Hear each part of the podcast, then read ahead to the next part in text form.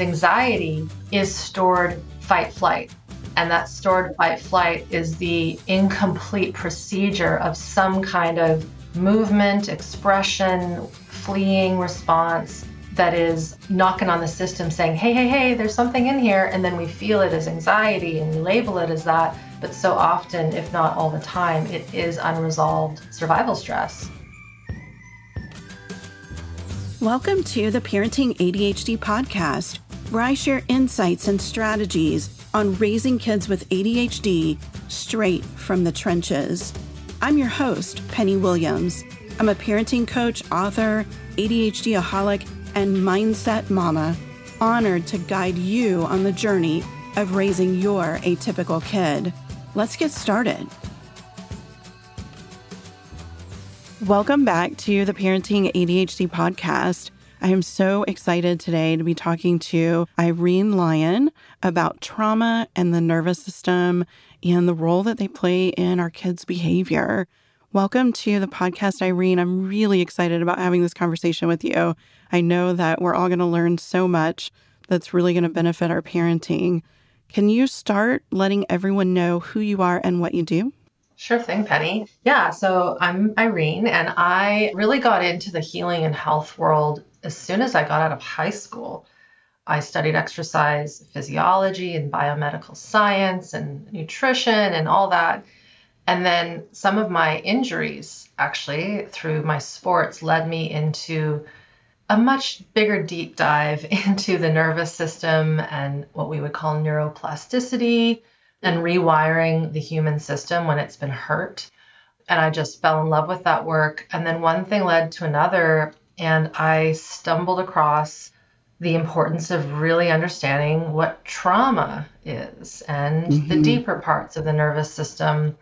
And so I now currently, and you know, if I date this, it's 2022. All my work is online, but I was in private practice working with folk from chronic illness to chronic pain to severe PTSD, complex PTSD, but also kids. I did some work with some little ones and teenagers and helping them with their nervous systems through some things. So I kind of do a bit of everything. And just to, you know, credit my teachers, my work is really based on the work of Peter Levine. So he's the founder of Somatic Experiencing. And in reference to your topic with kids and parenting and ADD, et cetera, um, the other person that has been instrumental in understanding early trauma and developmental trauma and dysregulation is the work of Kathy Kain with a K, two Ks. And um, her work really influenced how I understand you know, these behavioral things that we say are behavioral, but as we'll probably get into, they're really driven by the biology. Mm-hmm. And that's kind of the bread and butter of what I do with my work with adults. I primarily, you know, work with adults, but we were all once kids and infants, and we all had various things that we stored inside. Um, and it manifests in a whole host of ways in humans because we're just so diverse. Yeah. And behavior is really biological. Uh-huh. We attach this sort of emotional or mental health aspect to behavior, but there's so much of our biology that drives and informs the behavior. And so mm-hmm. I think when we understand that, we can do so much better by people because now we get why something is happening and we understand what they might need help with or what might need change in order to improve. A hundred percent. And I always like to use sort of analogies and kind of take people back on a journey. And if we think about when we were young, right, like really young, like day old, month old, two year old, we're not functionally set as an adult, right? Like mm-hmm. we're so different than animals in the wild that they're literally born and they're walking, you know? Right. and that's great you know that's their species and and that's how they're made. But then and i just just talking about this in another chat earlier today if we really think about it penny like when we come out we are like that immature mammal right? Like the mm-hmm. baby bear the the kitten the puppy. But the difference is that we're human and we have this higher brain that is so complex. And I mean, I don't think it's settled as to how our brain got to where it is today. We just have ideas and theories. And what's interesting is that because of culture and society and rules and all the things, humans are not raised the same. Right. Even though they need to be raised the same in those first few years of life. Mm-hmm. What I will say is that because of our higher brain, I believe in a soul and the deeper elements of our creative nature and spirit, we also have a unique spark. You know, humans talk to any parent who has two kids or twins, and one will just have a different personality, and it's not necessarily because of a trauma, they're just different. And one of the things that is missing at this point, and this is like I'm going kind of macro here, is that yeah. we can't have an accepted oh truth understanding of this is how all humans should be cared for in those in utero obviously and then in those first three years of life and I mentioned three years because it's those first three years that we would deem pre verbal, if you're familiar with that topic or concept, right. where we're not talking yet. We might be making sounds, but we're not cognitively registering the world. And in that time, everything is biological, everything is somatic. We're feeling everything. And so when we then fast forward to let's say 13, 33, 63, you know, older, and we have, let's say, this behavioral thing or this trouble with something, I mean, the list is long, and we try to help it with behavior therapy, modification, even emotional work, and it doesn't work, it's often, Penny, because those imprints that we would call it dysregulation of the nervous system that's driving yep. the I don't like to say bad behavior, but harmful behavior, not useful behavior. It was set from a very early age at the level of the autonomic nervous system. And so by actually working with those core elements of this autonomic nervous system, which we can get into deeper, we actually start to rewrite. But also for some humans, we start to wire it for the first time ever in the right way. I hope that makes sense. It totally makes sense. Good. And we don't all have the same opportunities no. from birth to age three. We, no. we don't have an equal environment. You know, some children are well loved and cared for and given everything they need to be developmentally on track. And other kids don't have that luxury, right? Which mm-hmm. which I would mm-hmm. call luxury, you know, because there's so much disparity but it's really, really important. I actually read Bruce Perry's book, which I'm going to ah. blink on the title right now.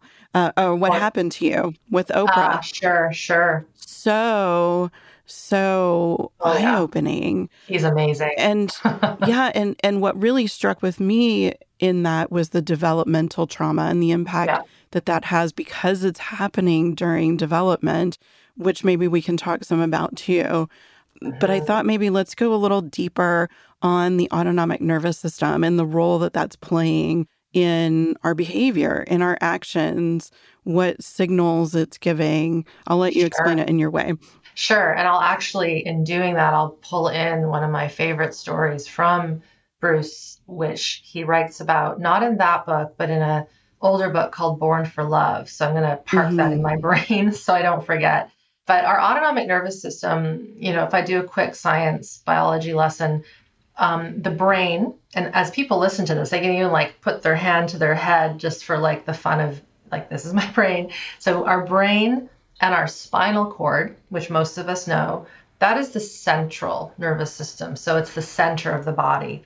The peripheral nervous system are all the nerves that come out of the brain. They would be the cranial nerves. And then all the nerves that come out of the spinal cord. And it's pretty neat if you actually Google an image of the nervous systems, you'll see all these, you know, tentacles and nerves coming out of the spine, and they go to, you know, the digestion, the reproductive organs, the glands, the muscles, everything.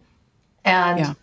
the peripheral nervous system has more than one part in that one part is this like I have a coffee cup in front of me, Penny. If I pick that up, I have to use my muscles, but I also have to sense to feel that it's not going to burn me because it's not scalding hot. So there's this constant peripheral communication with the outside world through our senses and then our motor responses, which are muscular. And I'm simplifying it, but I think it's good mm-hmm. for our purposes today. Yeah. That's the peripheral nervous system. And then we have the autonomic nervous system, which is part of the peripheral. And this one is fun because it's complex in that it has various branches. Most people know fight flight. I'm going to assume you've heard those terms. Yep. And fight flight is what our sympathetic nervous system is governing, which is part of our autonomic nervous system, which is part of this peripheral. And so the sympathetic fight flight nervous system, it also kind of energizes us, gets us going. It's one part of the autonomic. The other part, we could call it the other branches, is the parasympathetic nervous system. Now, this one is, I would say, misunderstood and misrepresented in many instances that I see. It is our slowing down nervous system. A lot of people say rest, digest. That's half true. So, this is where then we bring in the vagus nerve, which everybody's talking about. Mm-hmm. So the vagus nerve is, and I'm being very again general. It's it is like the the parasympathetic nervous system, and within that parasympathetic, we have multiple branches. So one would be called the dorsal branch of the parasympathetic. The dorsal branch is the vagus nerve. This is slowing down. But to make things even more confusing, Penny, the dorsal has two the dorsal has two more, not so much branches, but tones. If mm-hmm. anybody's ever driven a standard car, like a stick shift, you know it's the same engine, but there's these different gears, right? Mm-hmm. Fifth gear, first gear, they're very different. This branch, this dorsal branch of the vagus nerve, which is this portion of the parasympathetic, it has a low tone and a high tone. The low tone is the rest digest. So, this is what we want when we're chilling at night, we're watching a show, we're reading a book, we're sleeping.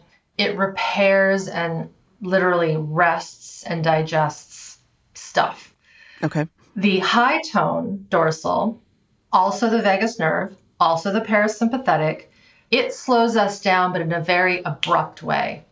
And that is the freeze. So there's mm-hmm. fight, flight, which is the sympathetic. And then this comes in, this is where the freeze response comes in. It is governed by the high tone dorsal of the vagus nerve, which is within the parasympathetic nervous system. It's complex. And that freeze response is essential for survival. It's essential when we um, might be sick when we have, you know, my classic example, if I were to break a bone and I've got an artery that's doing, you know, the thing that it shouldn't do, I want my system to go into a very quick freeze, high tone dorsal to slow my blood pressure down, slow my heart rate down so I don't bleed out. We need it. Right. And then to bring it even more complex, Penny, there's another branch of the parasympathetic that is part of the vagus, and that is the ventral vagus part of the vagal nerve system. And that is our social engagement system. And I can't see you because we're doing audio, but like if I had you on the camera, I'd like start making funny faces or I'd smile at you or I'll tilt my head the way a dog might say hello. But this ventral vagal is our it's our mammal nerve. It's like it gives us connection.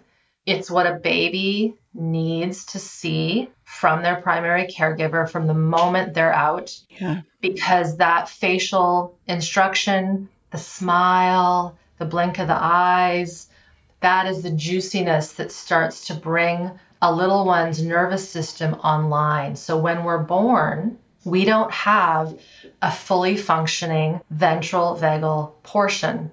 It's kind of there, but it needs to be used well. We have a very good freeze response on when we come out. Again, granted, we're full term and, and healthy. Right.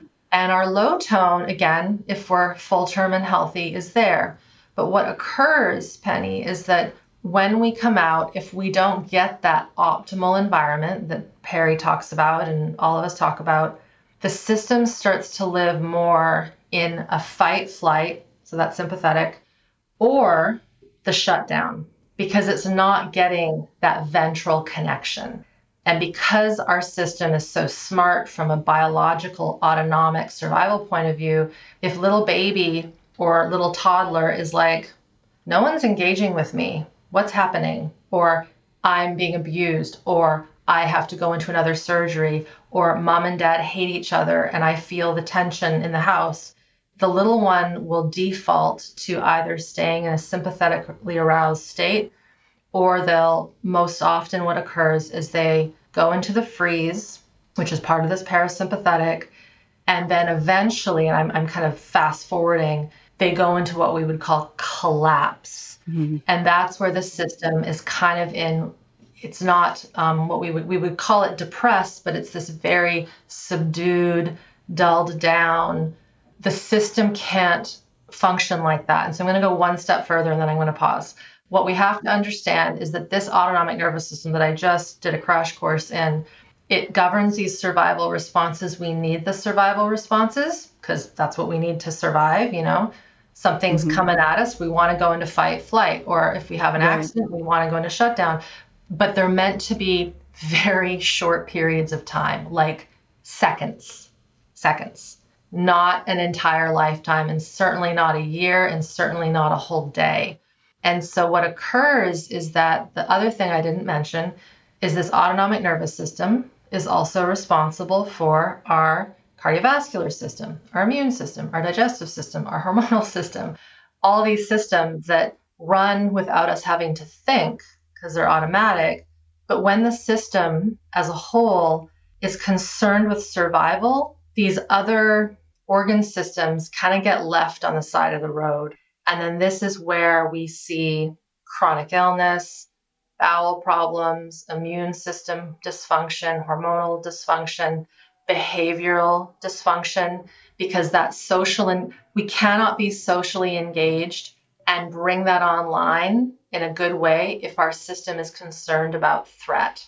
It makes total sense to me. We put together this course on behavior in this program last year, and we actually made what we call a behavior wheel for parents where we've mapped out those three different states, those three different parts of the nervous system. We have calm and connected, mm-hmm. we have activated, fight or flight, and then we have freeze or shutdown. Right. And, you know, just simplified it out for parents because it is really complicated. I mean, you could have gone into a lot more detail than you did. And it yeah. sort of gets to a point where maybe we don't need to know all of that as parents. Some sure would like to. You know, there are some people who would love that detail and some who like me, it might just be too much and overcomplicating. So, you know, we talk to parents about the fact that, you know, whatever state their nervous system is, it's communicating something to you.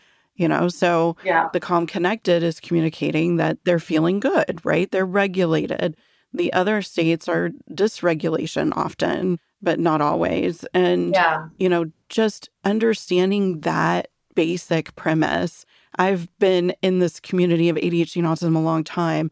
And when I learned about this stuff two or three years ago, it was a huge game changer mm-hmm. because I understood my kid and myself as a person with anxiety so yeah. much better. Like I yeah. really saw the role that my biology plays and my body is playing in my thoughts and my feelings, my reactions to things, and the same for my kid. And it's just so, so empowering for parents, especially parents of kids who are often extra sensitive, right? They have, I think, more easily triggered or more sensitive nervous systems sometimes. And understanding, you know, the role that that plays, then I think helps to make it more about your kid having a hard time, like there's some struggle within, yeah. versus it's a choice and intention, or that it's something that, you know, they have some say in. I'm kind of vague there because there's so many different examples we could go with, but you know, it's really important to see that it's not personal, I guess, when your kid maybe has an outburst or a meltdown. Mm-hmm. Now we understand the biology behind that. We understand the brain's role in that. And it makes it so much easier to say, okay, that wasn't about me, the parent, and my kid really needs my help, right? And in parenting kids with ADHD and autism, that is super valuable yeah. perspective to have. Yeah. And I will add, I'm going to add one piece there. Yeah. Um, the kids feel what's going on in the field of the parent or the, you know, the teacher mm-hmm. or whoever. Mm-hmm. And so it's very, like, really, really stress that very important for the adults who are with the kids. Again, it has, doesn't have to be parents, it could be school teachers, right? Grannies, grandpas. When we coaches. Yeah. When we're in our physiology and not regulated, those little sponges are going to just feel it. Yeah. Right. And, you know, one of my mentors, Kathy, again, who I mentioned, would say, the kids will go, I'm kind of paraphrasing, they'll go bananas when mom and dad are having a fight and they're keeping it under wraps. You know, so maybe they're not mm-hmm. showing the kids they're fighting because, again, sometimes we have arguments with our spouses. And of course, granted, it's not abuse. Sure. But they'll feel what's going on in the field of those adults. And yeah. then the kiddo will act out behaviorally what they're feeling. That makes sense. Mm-hmm. And so this is where it gets really interesting, where part of this is really saying to the adult caretakers, hey, yeah, you know, I know that little Johnny or Susie is really behaving badly, but is there something going on in your world that isn't being addressed? Is there some old trauma that you have never felt or dealt with that this infant is feeling? Right. And so, yeah. again, it's um, when I was in private practice, and I say this with absolute love and respect because the parents didn't know. I would have kids be dropped off at my office, not young, young ones, but teenagers. And mom and dad are like, just please fix them. Yeah. and and then I start to learn the history, you know, divorce, drama, the restrictions weren't there, were there too much, or there weren't any boundaries. And so there's so much more than just the kiddo, is what I want to say.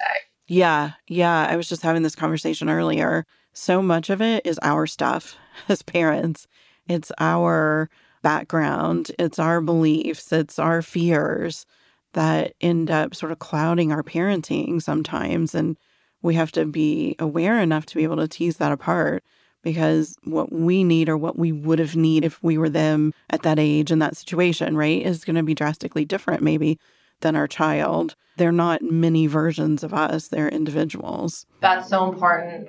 This is a five hour conversations, Penny, but I'll say, right. You know, um, I saw a quote from someone the other day, and it was something like, if you don't deal with your childhood traumas, it will be dealt with in your romantic relationships. So we mm-hmm. will act out and replay the things that weren't healed by our parents or our relationship with our primary caregivers but it, it's the same with our kids, right? It's the same with the, the little people. And so, you know, I'm thinking about, I'm just going to share one example that is really interesting to me is ages ago, I was in what we would call a drugstore here in Canada buying something and it was the winter and it was super cold out. It might have even been snowing.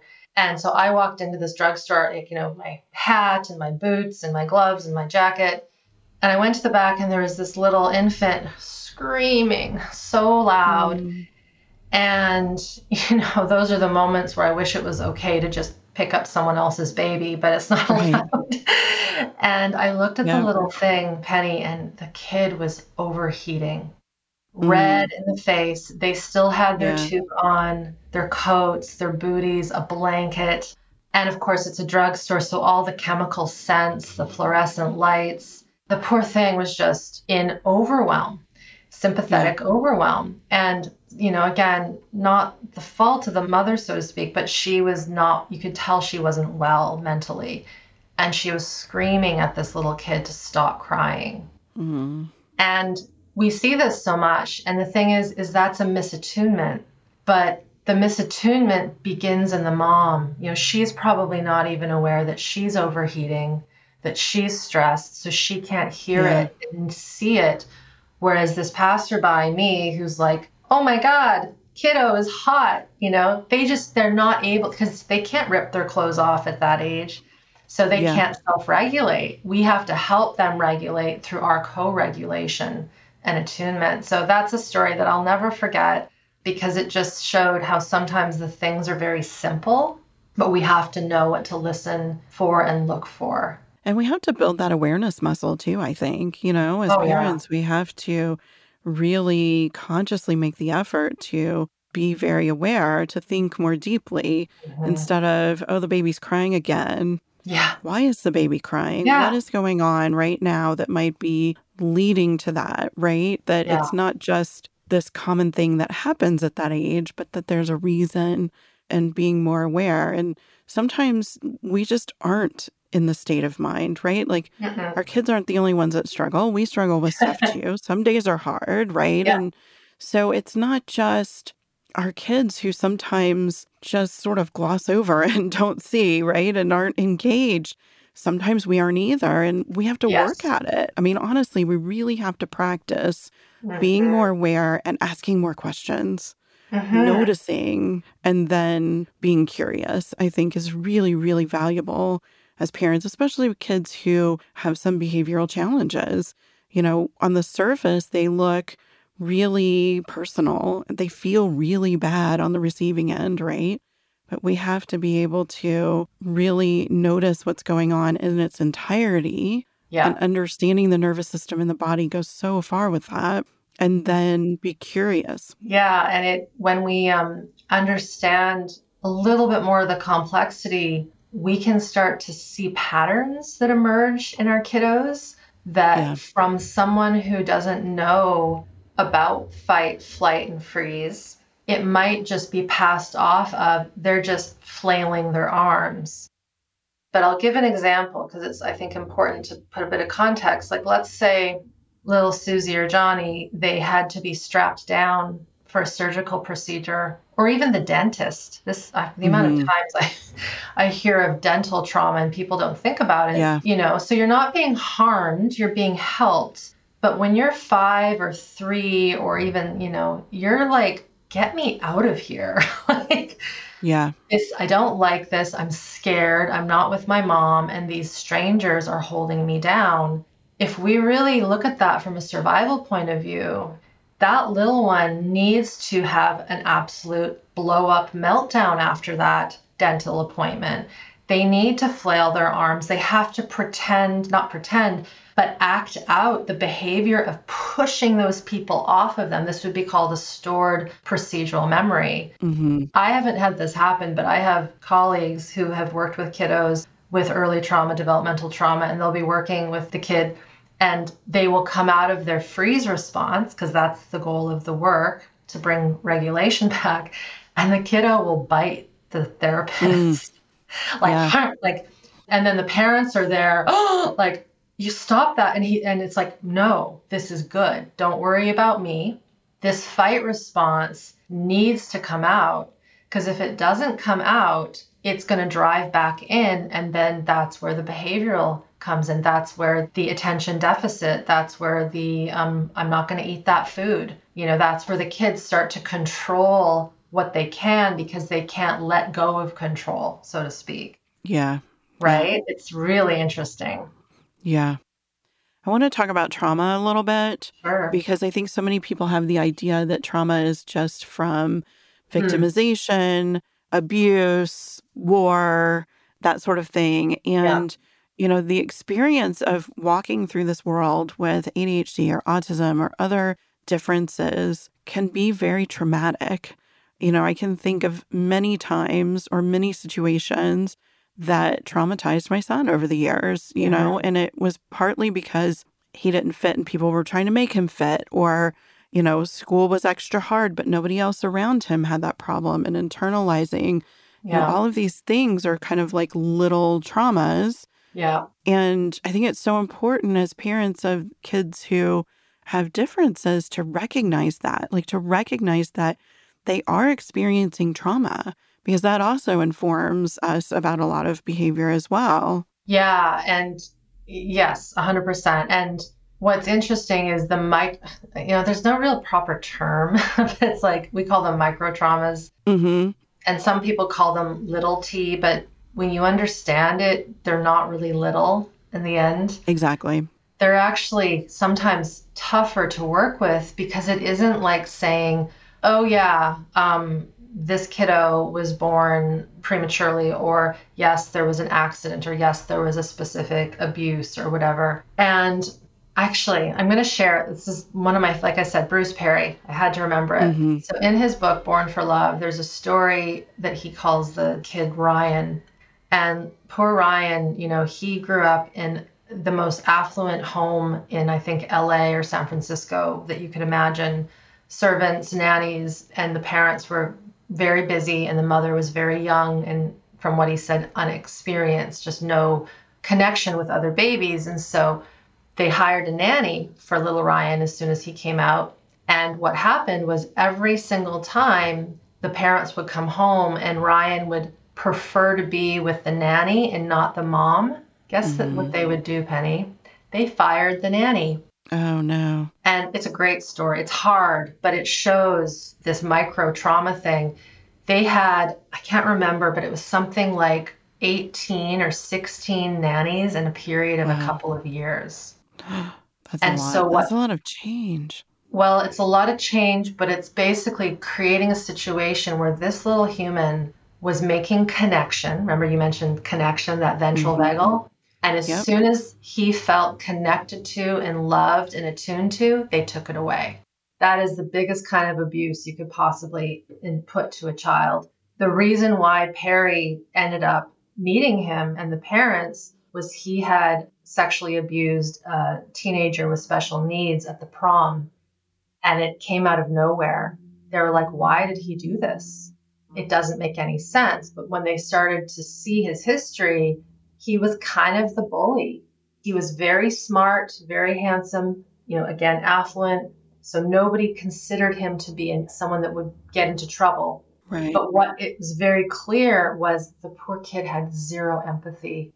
It was verging on sociopath because he mm-hmm. just got taken out of what humans need, which is attunement. And at the hands of two parents who actually probably didn't think they were doing anything wrong. Yeah. Right. But also, you know, and this is a bit deeper, the fact that that biological mother felt hurt and didn't understand why he didn't want to attach with her. The fact that she didn't know that shows why the education is actually really important. It's like, well, it's a good thing he is attaching to that nanny because that's what he needs, what all humans need to grow their nervous systems right? So yeah. you might look at that and go, well, there was no trauma that occurred at that house, but there was. Yeah, there's lots of it repeated, really. And, you know, that ties into developmental trauma. I mean, this was happening during development, and that's what we would call developmental trauma, right? And I think that there's another aspect to it for our families in particular. And I learned this sort of recently from my own kid's experience. She grew up with a brother who had a lot of challenges and had some public meltdowns, right? And had some things happen that might have been embarrassing or really hard to cope with. And what we're now learning in her early 20s is that she experienced developmental trauma from that. Like there are times where she is really sort of stunted in a certain age bracket years ago mm-hmm. where something had happened. Mm-hmm. And it was really an eye opener for me, I have to say, because I never thought, of course, you know, we tried to make sure that she got equal time and all these things that were so hard, but we were still really making the effort. But she was experiencing the world in a way that was different than her same age peers. And yeah. with anxiety layered on top of it, a lot of it came out as being very traumatic. And I think mm-hmm. that when I listened to Dr. Perry and Oprah's book, What Happened to You, it really sort of hit home for me that developmental trauma is different than trauma in adulthood might be, yes. that it's almost this double whammy. And we have to really understand that as parents and be able to watch for it and to be able to, you know, everyone listening now, they understand how valuable connection is because you've talked about the autonomic nervous system, you've talked about the importance and the value of that connection and development. But there's so many people out there that don't know this. Like, I didn't learn about it until my youngest was 16 at the youngest, maybe sure. 15, 17, something like that. So it needs to become more of our mainstream parenting information, I think, too. A hundred percent. And the connection is essential. And just because I've been in practice with this, the one thing that is often less talked about is the need for, again, it could be an adult, it could be a teenager, you know, a, a young 20 year old, of getting into those survival responses that we're never allowed to fully express and again, mm-hmm. primarily the fight and the flight.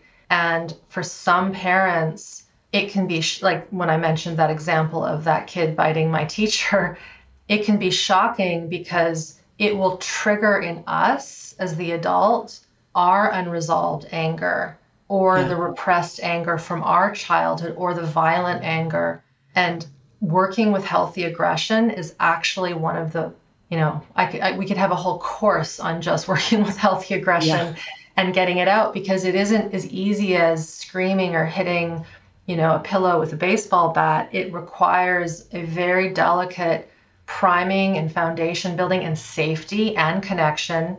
And then having it such that if it's in the context of, say, kids, that the parent can be okay letting their kid rage and support it and that's where it gets a little trickier when we might have mm-hmm. triggers in our own system around seeing that. And that's where, you know, this is going to sound odd, but it's like we have to respect the little animal in the human that never got to express its hurt, its injustice when they were young, no matter what kind of situation was going on. It really is sort of the gold, the the holy grail. That's the word I'm looking for, of getting that because anxiety is stored fight flight. And that yeah. stored fight flight is the incomplete procedure of some kind of movement expression fleeing response that is knocking on the system saying hey hey hey there's something in here. And then we feel it as anxiety and we label it as that. But so often if not all the time it is unresolved survival stress yeah, I just had another light bulb moment oh, cool. about my own family as you were saying that. You know, no yeah. matter how long we are on a parenting journey or specific yeah. work or anything, there's always more to learn. Oh, God, yeah. And as you said in the very beginning, humans are so complex. Uh-huh. and when we add things like ADHD and autism and neurological differences, it makes it even more complex. And really mm-hmm. understanding some of that nuance is so helpful. It is. We of course, are out of time already. Yeah. Maybe we can do this again in the future and have you come on and talk some strategies. Sure. As well, some healing strategies too. But for now, I want to let everyone know that Irene has lots of resources online for you to dig in and learn more about what we have just barely touched on in this episode. Mm-hmm. And you can find links to all of that in the show notes for this episode, which are at parentingadhd and autism.com slash 166 for episode 166. And I really do hope that you'll take advantage of those resources. This is really important work for our kids and for our families and ourselves. You know, the more that I understand what's going on with my son, the more at ease I feel about just being his parent, right? And the more at ease I feel, then the better I feel. And the better I feel, the better I'm able to do. And, you know, it just puts better energy out there for our kids who are taking all of that in. Definitely. Thank you so much again for your time yeah. and your wisdom. You're welcome. And being here. I do hope that all of our listeners take advantage of learning more from you. And with that, we'll end the session. I will see everybody next time. Bye, everyone. Thanks for joining me on the Parenting ADHD podcast. If you enjoyed this episode, please subscribe and share. And don't forget to check out my online courses, parent coaching, and mama retreats at parentingadhdandautism.com.